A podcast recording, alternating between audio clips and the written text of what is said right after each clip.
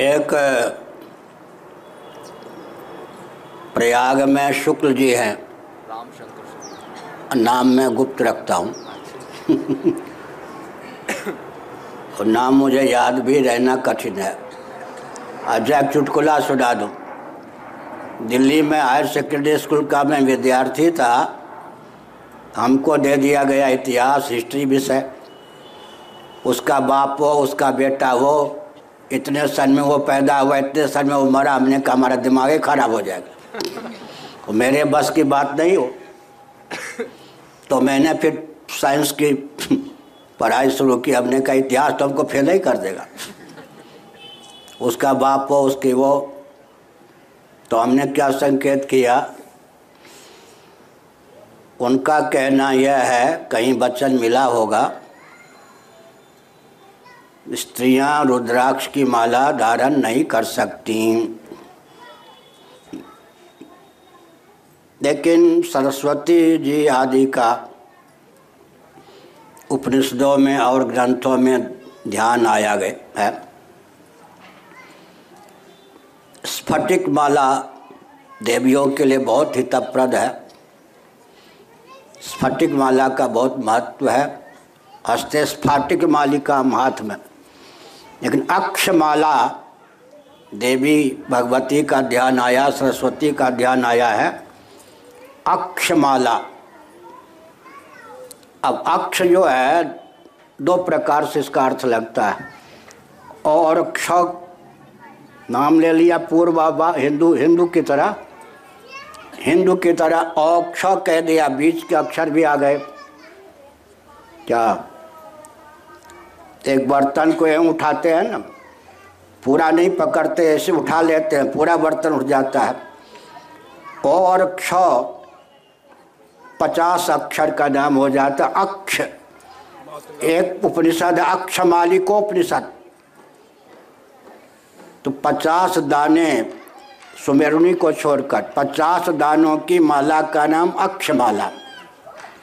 और संक्षेप में रुद्राक्ष से रुद्र हटा दें तो क्या बच जाता है?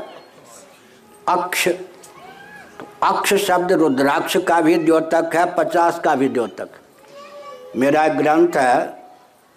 अब मुझसे कोई पूछ दे तो मुझे नहीं लगता कि मैंने लिखा है, लेकिन भगवत कृपा से। व्याकरण, तंत्र और गणित तीनों मिलाकर एक ग्रंथ है। भगवत कृपा से विश्व में ऐसा ग्रंथ सुनने में नहीं आया। शास्त्र की सारी सामग्री है। क्या नाम है? अक्षर अक्षरागमांक मालिका। गणित, तंत्र और व्याकरण तीनों को मिला के ग्रंथ है। अक्षरागमांक मालिका। उसमें अक्षरों से कैसे ब्राह्मण बनता है, क्षत्रिय बनता है, वैश्य बनता है, शूद्र बनता है, इंद्र बनते हैं। और रुद्राक्ष ये सब ये वृक्ष आदि अक्षर से कैसे बनते हैं एक विचित्र विज्ञान उसमें शास्त्रों के आधार पर दिया गया। रुद्र भगवान हम्म, समाधिस्थ हुए शिव जी एक असुर को मारना था बहुत प्रभावशाली था वह। उसको मारने का दायित्व तो शिव जी को ही था। उस समय भगवान शिव ने समाधि लगाई। भगवान विष्णु का परात्पर पुरुषोत्तम का ध्यान किया। प्रेम विह्वल होकर उपनिषदों में भी यह तथ्य है। अश्रुपात प्रेमाश्रु गिरने लगा। उसी से रुद्राक्ष की उत्पत्ति हुई। रुद्र के अक्ष से माने प्रेमाश्रु की स्थिति। रुद्र के नेत्रों से जो प्रेमाश्रु की अभिव्यक्ति हुई, उसने रुद्राक्ष का रूप धारण किया। तो अक्ष कहने पर रुद्र शब्द का अध्याहार हो जाता है। इस दृष्टि से प्रायिक वचन इसको कहते प्राय शब्द से प्रायिक बनता है। प्रायिक, प्राय, प्रायिक। प्रायिक वचन है कि देवियाँ रुद्राक्ष की माला धारण कर सकती हैं।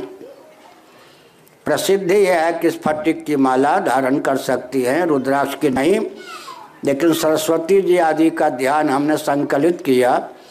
उससे ध्वनित होता है कि देवियाँ भी अच्छा पुरुषों में शूद्र आदि भी, उपनिषदों में आया है। शूद्र इत्यादि भी रुद्राक्ष धारण कर सकते हैं। उसमें भी है। श्वेत वर्ण का रुद्राक्ष अगर हो, सफ़ेद जैसे ही है, मिलना कठिन है।